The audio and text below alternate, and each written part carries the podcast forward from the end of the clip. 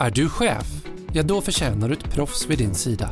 På Ledarna jobbar vi bara med chefer. Vi coachar, utvecklar och ger skarpa råd till tiotusentals chefer varje år. Och våra experter vet vad de pratar om. Dessutom ingår inkomstförsäkring. Bli medlem på ledarna.se. Vi är proffs på chefer. I Sverige omfattas drygt 6 av 10 anställda av individuell lönesättning som utgår från kompetens och ditt bidrag till verksamheten. Men för bara 30 år sedan så såg processen runt lönesättning ut på ett helt annat sätt. Då var det främst din ålder och antal år i befattningen som drev på löneutvecklingen. I år, 2022, så fyller ledaravtalet 30 år. Ett avtal som när det tecknades var helt unikt och väckte många reaktioner. Ett avtal vars innebörd idag snarare blivit normerande än något främmande och oprövat. Men vad krävs av dig som chef för att hantera individuell lönesättning på ett professionellt sätt? Och hur kan du jobba med motiverande lönesättning när verksamhetens resultat knappt tillåter något löneutrymme alls? Och vad behöver du som chef tänka på vid lönesättning av dina medarbetare för att inte upplevas som godtycklig eller kanske orättvis? Det här är några av de utmaningar vi behandlar i det här avsnittet av Chefsrådgivarna.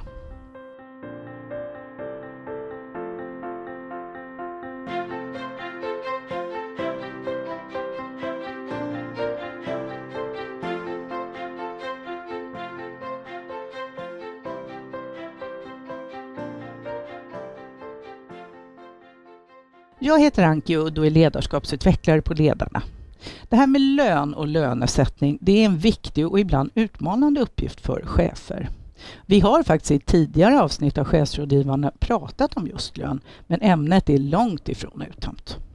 Därför har jag i studion med mig idag både chefsrådgivare Maud Harberg och ledarnas lönestrateg Peder Bertilsson för att kunna fördjupa oss ytterligare i det här ämnet kring lön. Varmt välkomna hit Maud och Peder. Tack. Tackar.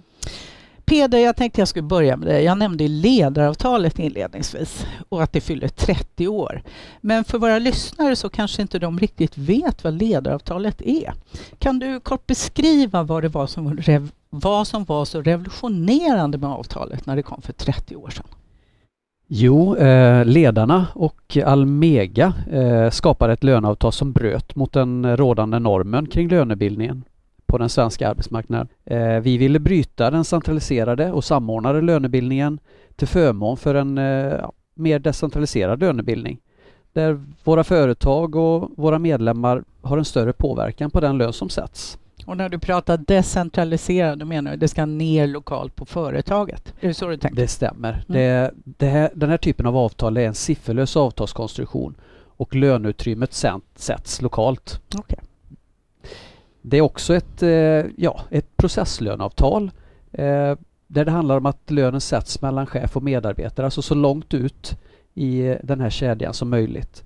Och man, vi pratar här individuell och differentiell, eh, differentierad lönesättning och eh, ja, det är viktigt att ta hänsyn till individens prestation och resultat och dess kvalifikationer. Så skillnaden om jag förstår det rätt så att vi är tydliga till lyssnarna det är att från att det har skett centralt, det vill säga mellan arbetsmarknadens parter egentligen, att man kanske har satt en pott eller nu ska det, den här branschen få 3,2 procent. Eh, det, det, var borttaget i och med ledaravtalet. Utan här skulle det ut beroende på verksamhetens resultat. Egentligen. Ja, det är helt riktigt. Att eh, det sätts inga centrala siffror eh, utan att det är löneutrymmet eh, diskuteras och eh, sätts, sätts ute på företagen, i organisationerna, i verksamheterna som har den här typen av avtal. Eh, det här är ju spännande för så funkar det ganska mycket idag, eller har jag fel? Jo, det stämmer. Det har blivit eh, under, under åren, det här var ju som sagt 30 år sedan eh, vi skrev det här avtalet och det har, det har varit en trend där fler och fler har anslutit sig till den här typen av avtal. Eh, speciellt runt 2000-talet och framåt där då även den ehm, eh, offentliga sektorn speciellt kopplat till eh, Sveriges kommuner och, och regioner som eh, har den här typen av eh, sifferlösa avtalskonstruktioner. Men Peder, jag vet att eh, ni får frågor. Du eh, håller ju bland annat eh, utbildning också för våra medlemmar i motiverande lönesättning och där kommer det upp frågor. Det stämmer. Då, där är ju utifrån eh, perspektivet att man är chef och har den typen av utmaningar och problem kopplat till det här. Så det är ju vanligt att vi diskuterar och reflekterar kring eh, eh, lönesättningen av medarbetare. Är det något särskilt som du känner att det här kommer oftast upp? Alltså någon, någon speciellt som de upplever är lite svårare eller? Det är ju en, en eh, det här med att man känner att, att man ibland inte har fullt mandat att sätta lön kommer upp och reflekteras runt. Är det även det här med att man känner att man är, eh, har, eh, inte kan riktigt eh, ge den lön som man skulle vilja. Alltså att eh, det utrymmet man känner att man har att det, man skulle gärna vilja ge lite mer. Mm. Så det för vi också en dialog och, och reflektioner runt. Maud, hur, hur, vad, vad, är dina tips det här? Liksom, vad behöver jag? Peder är inne på att man inte har riktigt mandat. Alltså för att fungera fullt ut på ett bra sätt som lönesättande chef, vilka förutsättningar behöver jag av min organisation? Mm. Alltså jag håller med Peder mycket där. Det är sådana frågor som dyker upp. Just det här att, att jag ska kunna ha mitt mandat, att jag själv ska kunna äga pengarna om jag ska uttrycka mig lite enkelt så att jag vet vad jag, vad jag kan och vad jag där jag vill fördela till mina medarbetare, medarbetare som har gjort ett bättre jobb.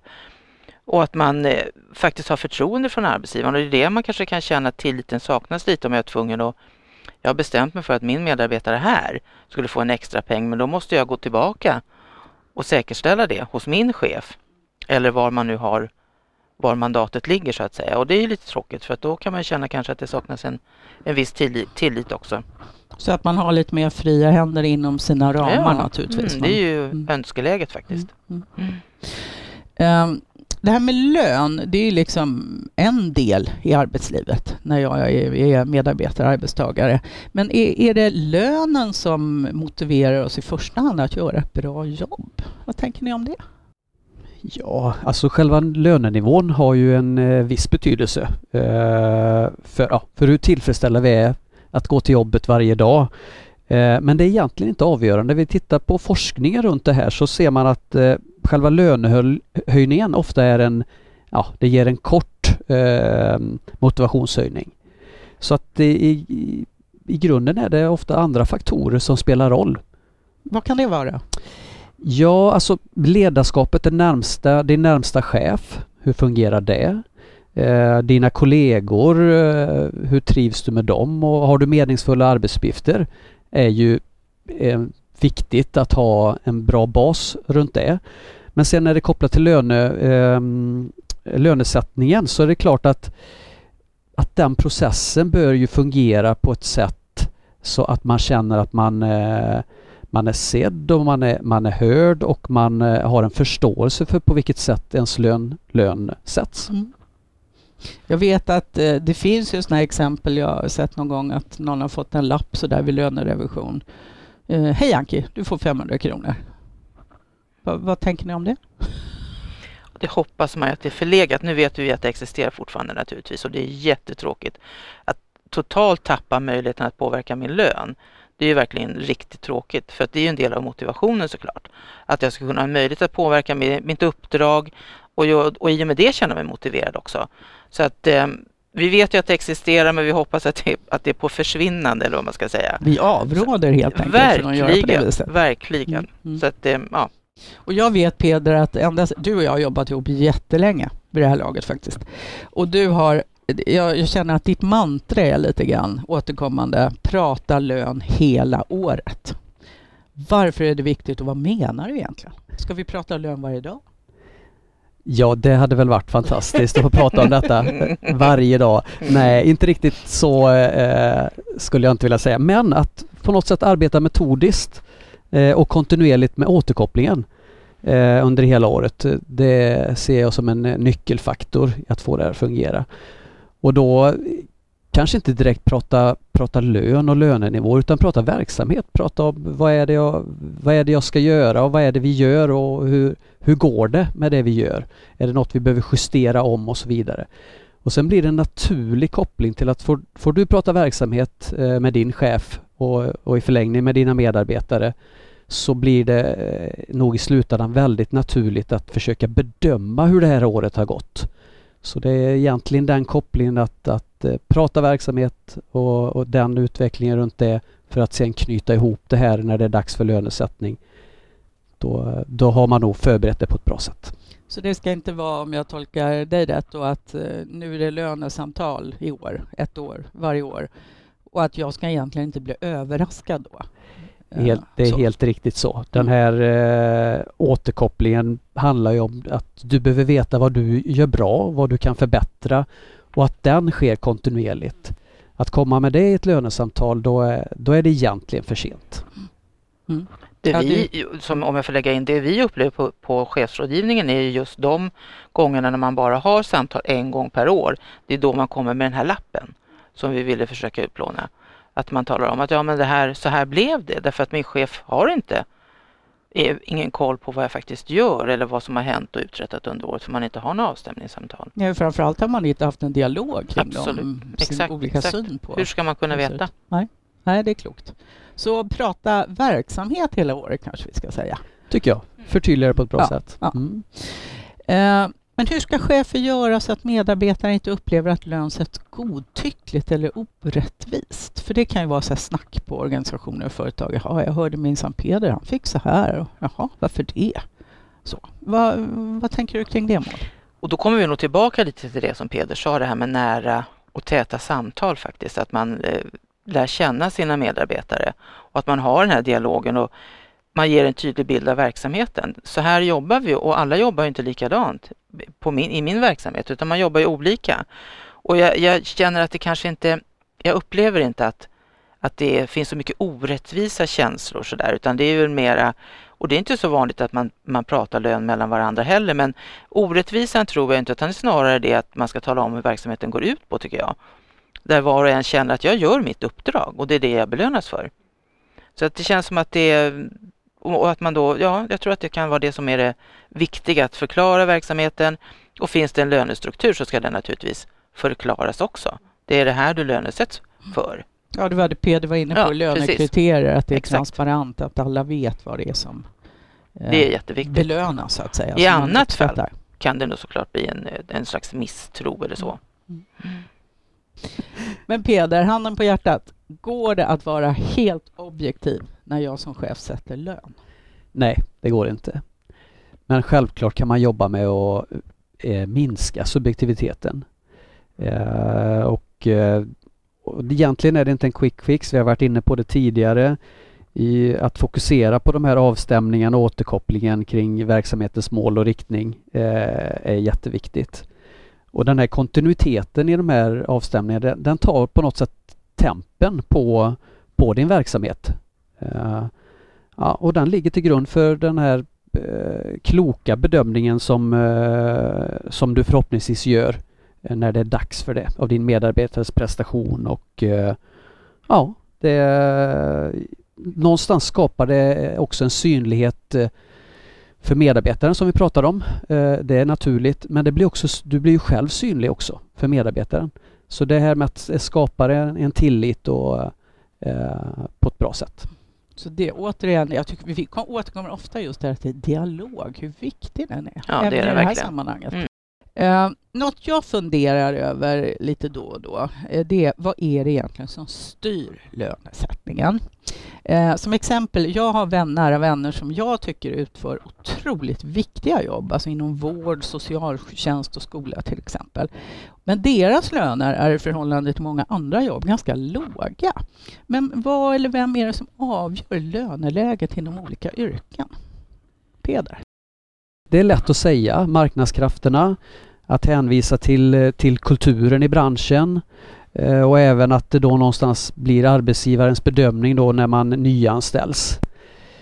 Men jag skulle säga att vi, vi ser även här eh, på ledan också att förutsättningarna idag är sämre för chefer, eh, både kvinnor och män, i traditionellt kvinnodominerade yrken och branscher jämfört med mansdominerande. Och det, det avspeglas i, eh, ja, i bland annat i chefernas mandat som vi pratade om tidigare, arbetsgruppers storlek, tillgång till administrativt stöd, ja, och teknisk utrustning. Eh, allt från mjuka till hårda värden i det här. Och vi menar att, eh, ja, att det tydligt råder en form av värdediskriminering på arbetsmarknaden. Alltså en systematisk undervärdering av arbete då som till största delen utförs av kvinnor. Och de områdena du benämner kvinnodominerade arbetsområden, då, då pratar vi hälso och sjukvård, äldreomsorg till exempel? Det, det är exempel Eller det är de stora det är riktigt exempel sektorerna så att säga. Mm. mm. Ja, det, det, är svårt det där tycker jag med eh, lön och lönebildning måste jag ju säga. Men, men vad är en rimlig lön då? Vad är en rimlig lön? Ja. Jätteenkel fråga. Jag ser hur mina kollegor här alltså jag skulle säga så det finns ingen rimlig lön utan när du börjar i en anställning så har du ju kommit överens med din arbetsgivare om vad din lön ska vara och sen med tiden beroende på ditt uppdrag så får du förhoppningsvis en relevant löneutveckling. Um, vi har ju på Ledarna något som heter Lönekollen där medlemmar kan gå in och jämföra, liksom benchmarka sin lön inom olika sektorer och olika uppdrag. Och det är inte bara vi som har det. Det finns ju mängder av lönestatistik eh, som många aktörer faktiskt presenterar. Jag funderar på, är det bra eller dåligt? Jag tänker så här, om jag går in och ser jag, jaha ja, där har de minsann så här hög, varför, hög lön, varför ligger jag så här lågt? Vad ska man ha den här statistiken till? Jag tror det är bra som en, eh, en bas för sig själv att se var, var är jag, på vilket, i vilket perspektiv ligger jag gentemot eh, andra branscher, gentemot chefer i min egen bransch och så. Men eh, i grunden handlar det ändå om på vilket sätt jag agerar i verksamheten. Eh, min prestation och det resultatet och på vilket sätt eh, jag arbetar eh, med, med mina utmaningar som ett lönesamtal ska handla om. Mm. Sen vet vi ju att är man missnöjd, väldigt missnöjd med sin lön och tycker att man är orättvist lönesatt så att säga, eh, det bästa sättet att höja sin lön, det vet vi, nämligen att... Att byta arbete? Ja. Ja, det, det är ju eh, tydligt i forskningen att det ger en, en effekt, mm. en, en relativt snabb effekt om man lyckas få det jobbet som man eh, vill ha. Mm. Så att säga. För då sitter Men, man i en bra förhandlingsposition. Det är riktigt. Jag. Men jag kan mm. tycka att det är lite synd om man är för snabb i, den här, i de här bytena. För att ändå någonstans gäller det att i det, i det arbetet du har idag ändå dra, dra nytta, lära dig saker, dra nytta av de erfarenheter du bygger, bygger upp och att ändå någonstans att det finns ett commitment i det här i, i den här anställningen som man har. Men självklart om man inte känner sig nöjd eller man vill utvecklas vidare att man eh, ska våga ta steget vidare och att det kan få en effekt på löneutvecklingen också. Det är ju bra. Och jag, jag hänger på Peder där för jag tänker att just det här med att man kanske inte ska vara för snabb med att byta jobb heller för att det är ju min förväntan och förväntan kan ju bli väldigt fel att jag ska ha. Så där är ju lönekollen ganska bra när vi faktiskt använder den rätt mycket. Men det vi bör trycka på där, när du frågar om lönekollen Anke, det är ju att det här är ju trots allt bara ledarnas medlemmar mm. som ser ut så här. Marknaden kan se helt annorlunda ut och det kan ju vara det som spelar min förväntan lite också. Att det kanske inte alls ser ut så här på marknaden men just bland eh, våra medlemmar så, såg, så var löneläget så här pass högt. Mm. Så att det är en bra riktlinje faktiskt att ha den med vi sig. Har, vi har ju ganska många medlemmar får man ju säga. Absolut. Så det är, det är, alltså, vi har ju ja. över 95 000 ja. Så att det är ju självklart en bra riktlinje, mm. men det är, den men är inte skriven i sten. Nej, liksom. nej. nej, det är bra att tänka på. Man får ett spann där, vad verkar ja. rimligt. Liksom. Visst, visst. Mm. Mm. Bra. Lika viktigt som att du som chef hanterar lönesättning av dina medarbetare på ett bra sätt är ju att du också har lön och uppföljningssamtal med din egen chef.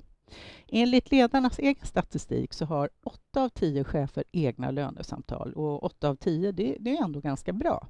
Men vad som förvånar mig det är att bara var fjärde chef utav dem har uppgett att de inte pratat om hur arbetsresultaten har påverkat deras lön under lönesamtalet. Här finns det uppenbarligen utrymme för förbättringar och det finns skäl att vi här på Chefsrådgivarna regelbundet kommer att ta upp temat lön.